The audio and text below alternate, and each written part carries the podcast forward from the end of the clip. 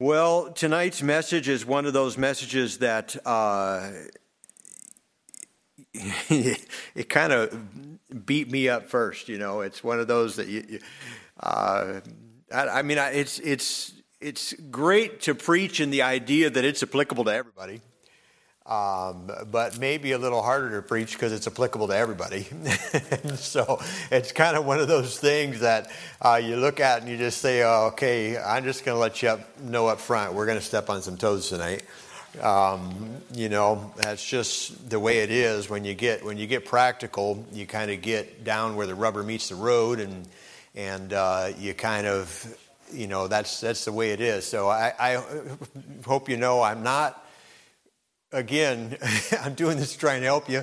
I, am not getting, uh, well, maybe I am getting onto you a little bit, uh, but but it's in love, amen. It's in love to try and try and encourage you and help you to to be more of what God wants us to be. And that's that's I tell you what, this message beat me up first and just really uh, raked me over the coals. And I, you know, I, I was really looking at it for me personally because the Holy Spirit convicted me about some things, and then. It developed into the message that it is now from, from that. So we're going to get into the Word of God tonight. Why don't you turn to 2 Timothy chapter number 3. 2 Timothy chapter number 3 is where our text will be, or at least our launching text.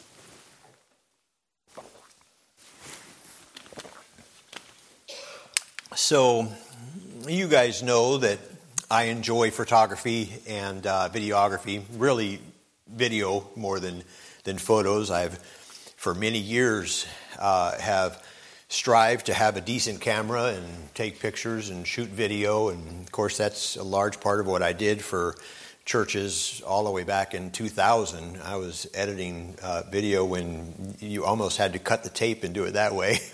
uh, and now things are everything's digital, but uh, you know, balance in photography is critical the creation of images.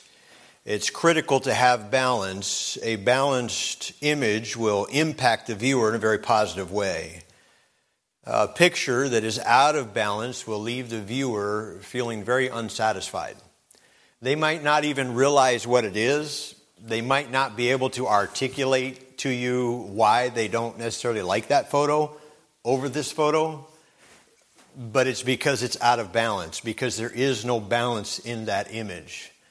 And tonight's message is certainly not going to be on, on balance in photography, how you can use color and contrast to bring balance, how you can use the foreground and the horizon to bring balance, or you can uh, left and right sides of the image and using empty space uh, versus large objects. And, and you can bring balance in an image in a lot of different ways.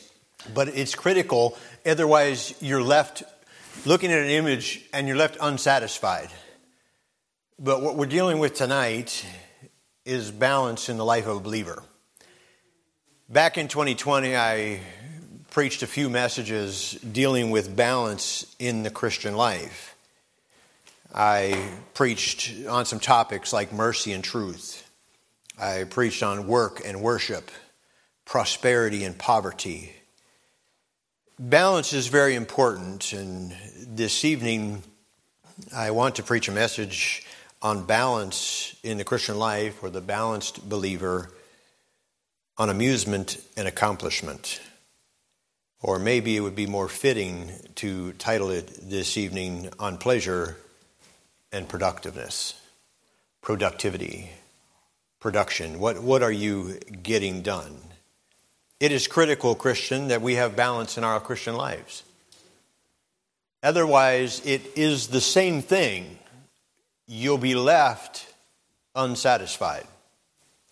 You might not even realize what it is that has left you that way, but you'll be left unsatisfied. You'll be unfulfilled. Balance is very important, and especially when we're looking at or talking about this idea of pleasure and productivity.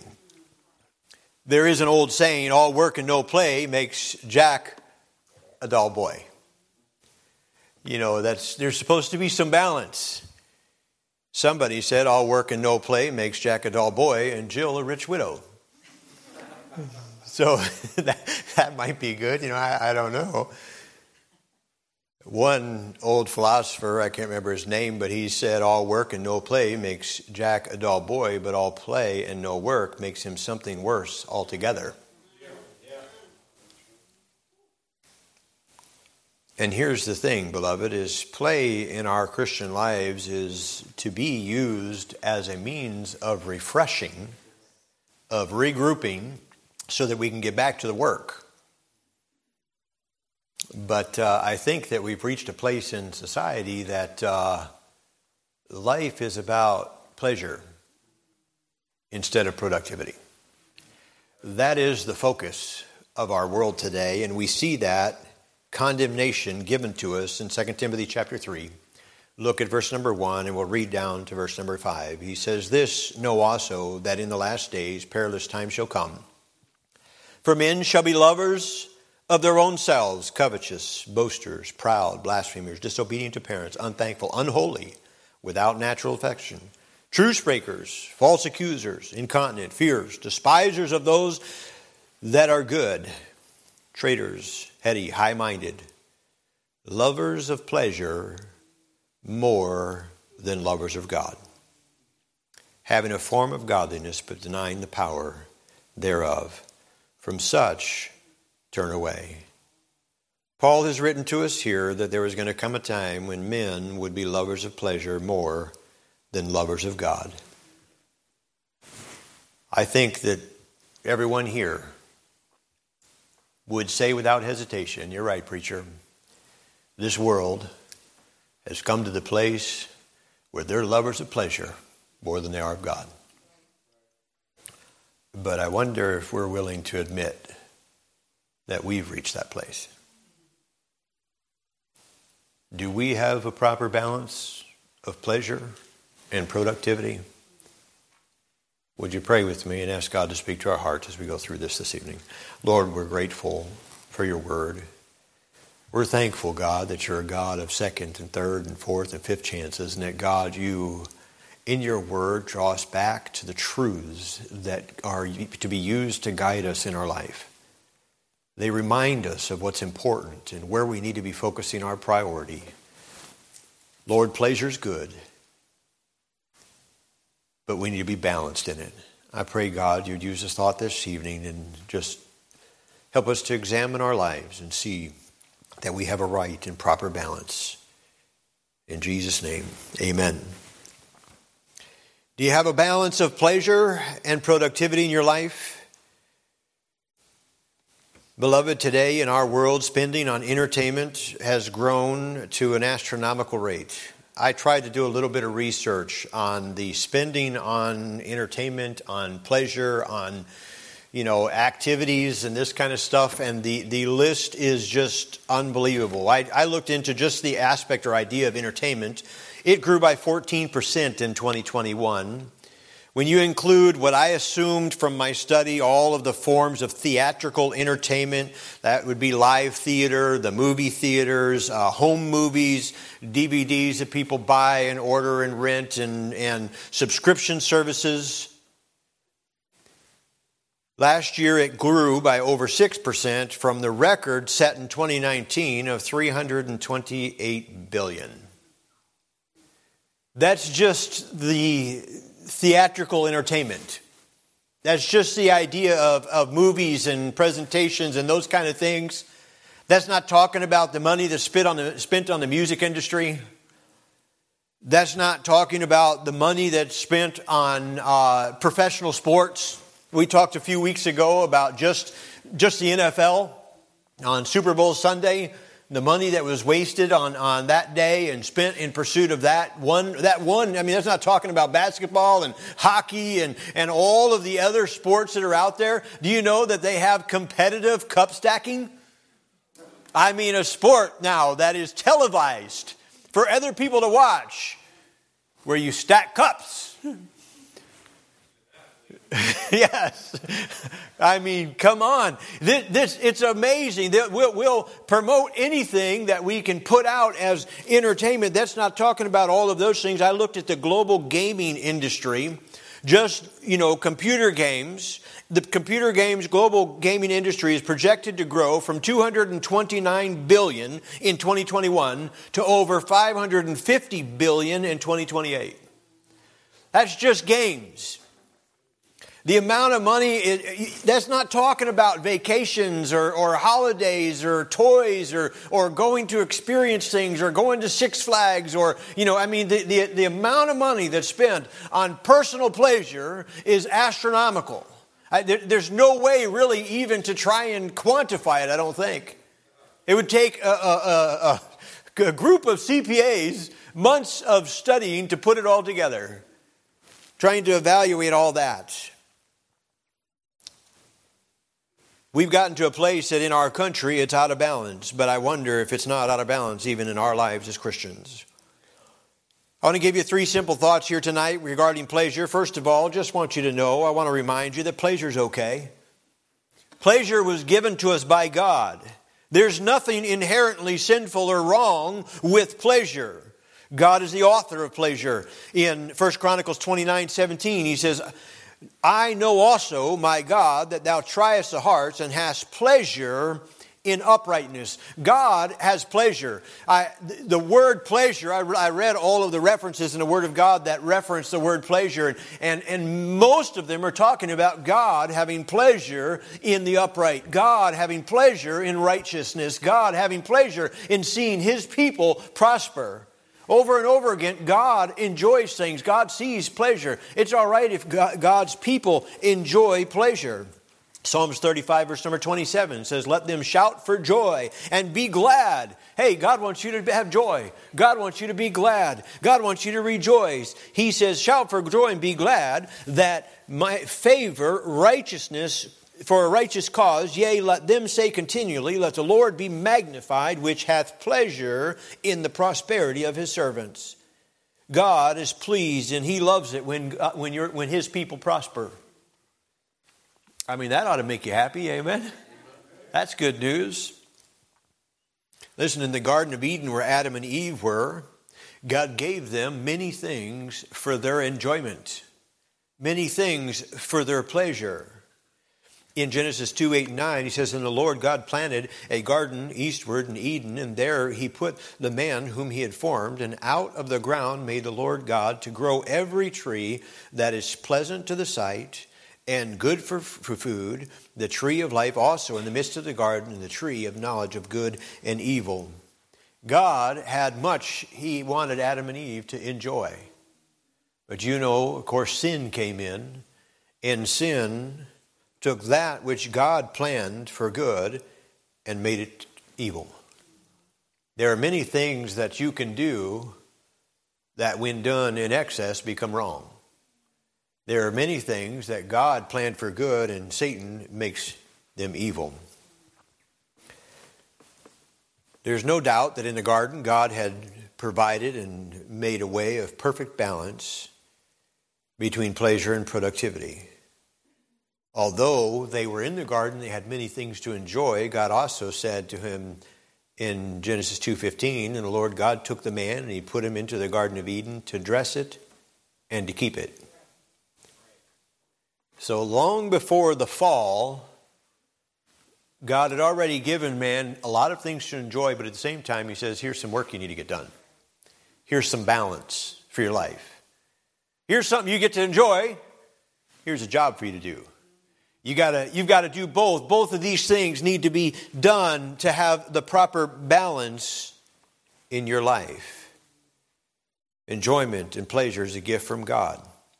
It's to be used to refresh and give us focus and bring us back.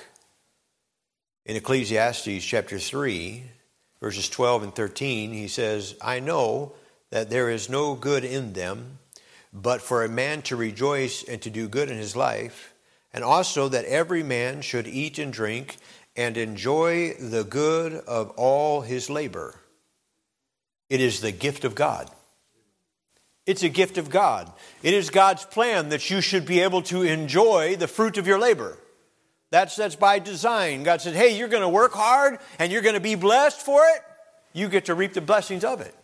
You get to enjoy the benefit of it.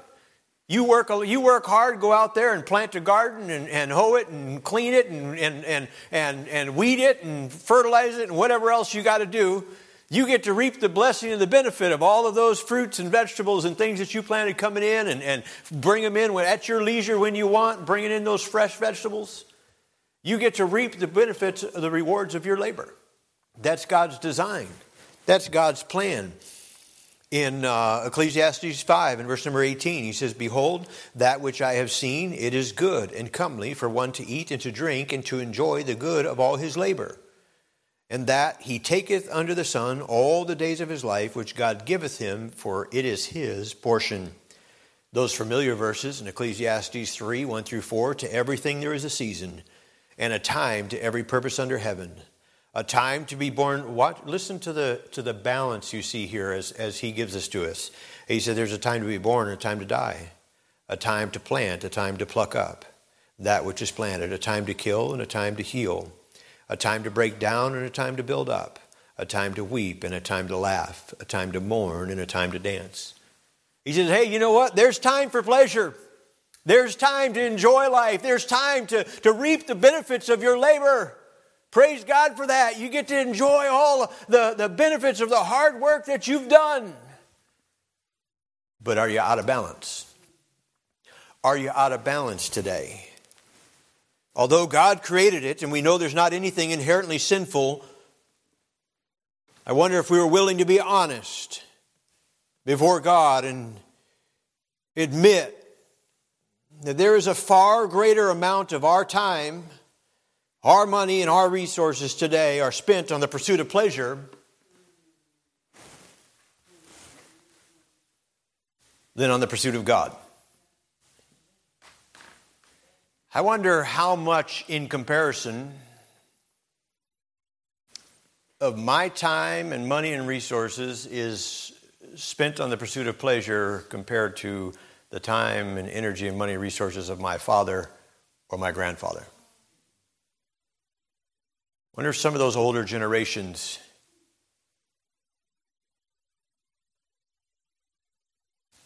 if they wouldn't turn over in their grave at how much people feel they deserve their time of relaxation. How much they deserve to, to not have to, to work to not have to labor to not have to produce. I want you to understand that pleasure in excess becomes sin. I wonder if we're conscious this evening of just how much the devil can use leisure time and recreation in our lives. The important question that we must ask ourselves is from what are we taking that time? Because if we're spending time, money, resources, energy, enjoying life, we're taking it from something. Because time invested here can't be invested anywhere else. So we're taking time from something to pursue that leisure. I think that can be a pretty good sign of whether that's what you should be doing with that time. Is what are you taking it from? Is it from work that you're supposed to be doing? You know, I think one of the reasons that we're less hospitable today than we used to be in bygone generations is because we're embarrassed to let people come into our homes. Why? Well, because it's not picked up, because it's not clean. Well, why isn't it clean? Well, because I didn't clean it but you had time to watch a movie. You had time to, you know, read that book. You had time to watch all that YouTube. You had time to go pursue that uh, activity that you enjoy. And the house is a wreck. We're getting to a place today where, where we've got piles everywhere. stuff on top of stuff on top of other stuff. We got stuff we haven't seen in years.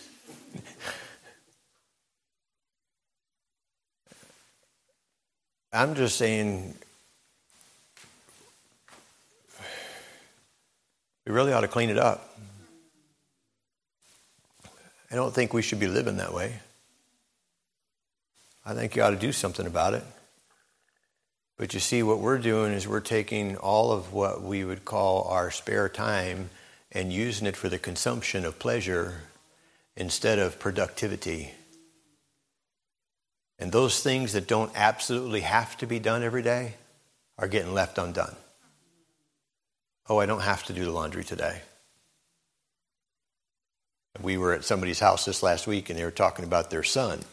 And uh, they said they'd go in their son's room and he's a, a grown man at this point. And they said there's clothes all over the floor, clothes everywhere.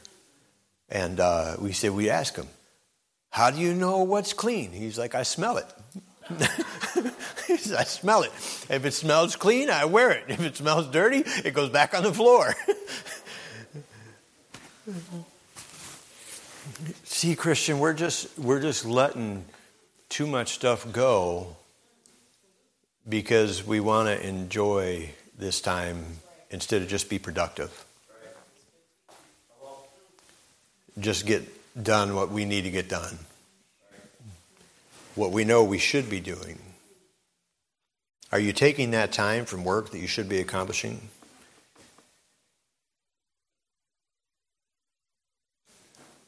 Parents, don't let your kids live like slobs. You know that verse in the Bible cleanliness is next to godliness. I know it's not a verse, but yeah. Uh, but just, I mean, don't let your kids go outside and play. Set some boundaries and say, listen, you want to play? Well, your room needs to be clean first. Well, you want to go do this, then, then your job, whether that's the dishes or the kitchen or the vacuum in the living room or whatever their job is, that needs to be done before they can go play. Kids don't need to be playing as much as they think they need to be playing they can accomplish a lot. And one of some, sometimes I think parents, you're shooting yourself in your, in your in your foot by letting your kids sit around all day, and you're doing all the work for them. You're cleaning the house for them, and you're putting all their stuff away, and you're doing their laundry. Listen, by the time I was 10 years old, I was doing my own laundry. Mom said, "You want a clean shirt? You got to wash it." And I learned how to iron as a, as you know, probably before I was a teenager. I was ironing my own clothes. Now they probably didn't look that good. And some days I was glad for a suit like this to hit it, you know. Nobody can see that it ain't iron. You know, you just got to iron this part with it on, amen. just quick and don't take the suit off or it looks like you came out of a suitcase. Get to, get your, teach your kids to work. Now, I know that takes work for you as mom, for you as dad. It takes work to train them, to teach them. But don't let them play all the time. They're not going to be ready for life. Are you, are you taking time for leisure that you should be giving to God? Are you spending money and energy and time on things for personal enjoyment that should be used for the Lord's work? Beloved, our complete obsession today with pleasure is killing us spiritually. As believers, our pursuit in life is supposed to be Him. Is supposed to be Him, not the next enjoyment, not the next pleasure. Colossians 3, verses 1 and 2 says, If ye then be risen with Christ, seek those things which were above, which Christ sitteth on the right hand of God. Set your affection on things above, not on things on this earth. Are you letting the pursuit of pleasure take the place of God in your life? Last week, I heard about a church member in California that had saved for years to put a pool in his backyard. He had saved $34,000 to put a pool in his backyard. The Lord touched his heart and he took that $34,000 that he was going to use, a long time dream to have his own pool. And there was a church planter that was going to start a church and needed some money, and he gave the $34,000 to a church planter. He said, You know what? I don't have to have a pool. It's just a little bit of enjoyment here in this world. This is not going to matter. Just going to let that go. I'm going to give this to the Lord, to the Lord's work. Are you ready to do that? Are you taking leisure time, pleasure time from your family? I think his brother Taylor told me about a golfer that was out on the 17th hole. The funeral passed by. He stopped and took his hat off and waited till the funeral passed all the way by. And then turned, put his hat on, and began to continue to play. And his partner looked at him and says, Man, I can't believe that. That's one of the most respectful things I've ever seen.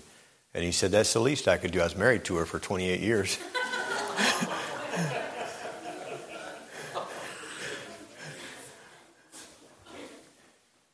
are, are you letting your family sit by while you pursue some activity some form of enjoyment, some measure. See, what, what I'm saying is every, every time we invest time in personal pleasure, we're taking it from something.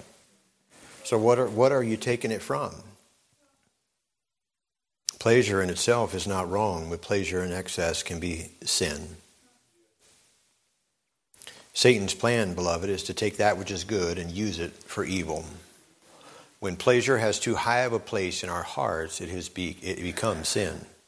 We've taken what God planned and supposed to be a secondary thing and made it primary in our lives. And it's acceptable in society today. The whole thank God it's Friday mentality. The whole I'm living for the weekend. I'm living for the next time I get to do what I want to do. Life is not about the pursuit, pursuit of production and accomplishing something of meaningful value. Life is doing what you have to do. I hate my job, but I have to do it so I can get enough money to go do the things that I enjoy doing. Is not that the mentality of much of society? That's what they want. They're just living most of their life so that they can do the things of pleasure, the pursuit, the enjoyment. When I was a teen, I loved to ride a skateboard. It's hard to believe now looking at me, but I spent a lot of hours on a skateboard. I spent too many hours on a skateboard. I became proficient. I was pretty good at riding a skateboard for, for somebody that didn't ever grow, go pro or anything like that. But I, had, it was basically glued to my feet. I mean, we lived in the church parking lot, and the church, my door was like from here to the back of the auditorium from the school building. And I would come out of my front door and drop my skateboard, and I'd roll to the school building. I'd pick it up again. You know, I mean, I was on it all the time. But I remember when I was about 16 years old, my dad came to me and he picked up the skateboard and he looked at me and he says, I'm afraid this thing's becoming a god to you. You see, beloved, anything that you put in front of God becomes your God. Anything that has a higher priority in your life than that of God becomes a God to you. It becomes a sin. And my dad looked at me and he said, Son, if something doesn't change, I'm going to cut that thing in half because it's becoming a God to you. What have we allowed to become a God? Men are lovers of pleasure more than that of God. The whole of their life has become just about the next thrill. The only reason we work is to get and to have money so that they can go and do the next whatever it is they're pleased to do. You see, we've made what God intended to be part of our life and exaggerated to the place where it is now the point of our life. And that's not supposed to be. An inordinate pursuit of pleasure above all else is going to cost you. Pleasure, beloved, as I said, is designed to be a means of gaining relaxation. It's designed by God to give you a break, to allow you to recoup and, and refocus. The Bible says laughter doeth good like a medicine. There is something healing about just having a good laugh. There's something proven uh, scientifically uh, about taking a break and how it benefits you and how you can. And, and they say somebody, uh, people in the workforce, if you'll take a, a five minute break every hour, you'll produce more than if you just keep trying to plug on through. Sometimes in my office, I get, you know, just almost cross eyed. I've been in there so many hours, and I'll, I'll, just get up and come outside and, and walk down the hallway and say hi to Matt and, uh, you know, uh, wave at Lauren and Joe and Kate as they're going through the hallway or stop downstairs and see the kids for a couple minutes and then come back into my office. Just, just a short little break so that you can refocus. You see, pleasure is supposed to be a rejuvenating thing. It is supposed to be something uh, that is secondary, but we have turned it and made it primary in our lives. It's good to have a time of rest so that you can get back to what God plans for you to do. It's great to look forward to the next vacation, but when we're living for the next vacation, that's when it becomes idolatry. Anything elevated to such a high priority that that's what we're living for, it's idolatry in our life. Many times, the pursuit of pleasure costs financial hardship for many families. Just think how many people get themselves into financial hardship because of the pursuit of pleasure.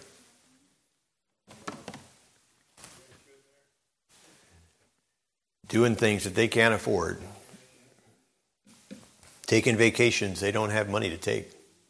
Going places they, you know, oh, this is what people do. So we're going to go do it. And just in the pursuit of that pleasure, they put their family in tremendous financial burdens, having hobbies that they can't afford, buying boats. Or here's one that hits close to home four wheelers. Get your, get your family in trouble in the pursuit of pleasure.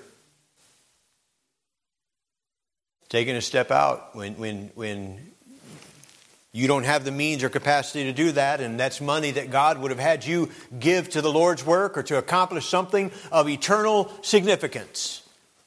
Instead, it's sitting in the driveway. Instead, it's broken down at the shop.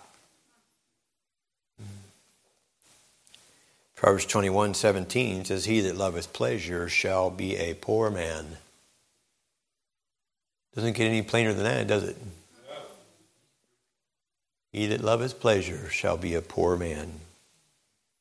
What I'm saying today, beloved, is that we, uh, I think, have got out of balance in this area of pleasure. Realizing that God would have us enjoy pleasure, and that's okay, but we're also meant to be productive. You see, many are looking for pleasure to give them meaning in their life. And pleasure was never supposed to do that. That's not what it's designed for. The meaning for your life is to come from God, from accomplishing something of eternal weight and value.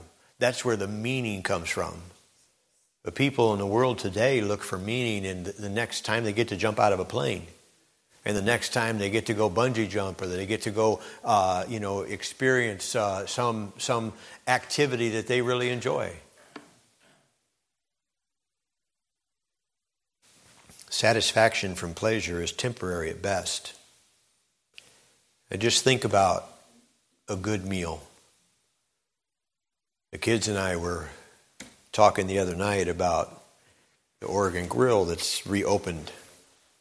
The Oregon Grill, right here at the end of Cuba, they have a steak. They have a steak on their menu that's $210. My son looked at me and he says, I thought a hundred bucks for a pair of tennis shoes was bad, and I'm going to wear those for a year. and I said, a hundred bucks for a pair of shoes is bad. And I said, 200, 200. He says, it doesn't matter how good it tastes, you're going to be hungry in a few hours. I said, yeah, that's right. He's like, I would never spend that on a steak. I'm like, well, I might be tempted. but I mean, it's, it's Wagyu after all, right? what I'm saying is, it doesn't matter how good it was, in a few hours you can be hungry. And it doesn't matter how much you enjoyed that pleasure, in a few hours, you're going to be hungry. You're going to be looking for the next pleasure because pleasure does not satisfy. And when men are living for pleasure, they have to continue to seek it over and over and over and over again, and they're never satisfied. The consumption of pleasure, is at a never ending pace. And that's why our meaning is to come from God and the pursuit of Him. We can enjoy pleasure, and that can be a blessing, but it shouldn't be the priority. I wonder, beloved, how many Christians have come to the place that unless a sermon is full of good jokes and heartwarming stories, it's no good. I wonder how many have come to the place that a sermon. I remember uh, uh, last year, or maybe a little over a year ago, we had somebody come in and speak, and uh, his message on Sunday morning, immediately when he was done, Pastor Derek come up to me, and Pastor Derek said, "I really like this guy." He said there was not one story in the message. It was all Bible. It was one systematic Bible study, one verse after the next. Scripture. But I wonder how many of us need to be entertained to get something. You see, beloved, our consumption of pleasures even moved into the auditorium. It's going to damage your kids. They're going to have a poor view of what's important in life if you set the pursuit of pleasure as high priority. How many kids have reached the point where everything has to be fun? They're only interested in doing that which they enjoy. They only want to play, or they, you know, the old saying, I'm bored. I'm bored. But where did they learn that? How many kids have lost their priority on God and it was lost because their parents put the priority on Little League and Boy Scouts and dance class and band and art class and yard sales and sports and activities and whatever else? That was the priority. As I bring this to a conclusion this evening, beloved, there's nothing wrong with enjoying the fruit of your labor. But are you enjoying it at the expense of what God would have you be doing? I think about David on a rooftop, just taking a break, some time off. After all, he was the king. He had earned the right to enjoy life and not be. You see, he was taking time from that which what he was supposed to be doing. And it cost him dearly. It cost him dearly. We've got things so out of balance today that Christians are working at their play, they're playing at their worship, and they're worshiping at work.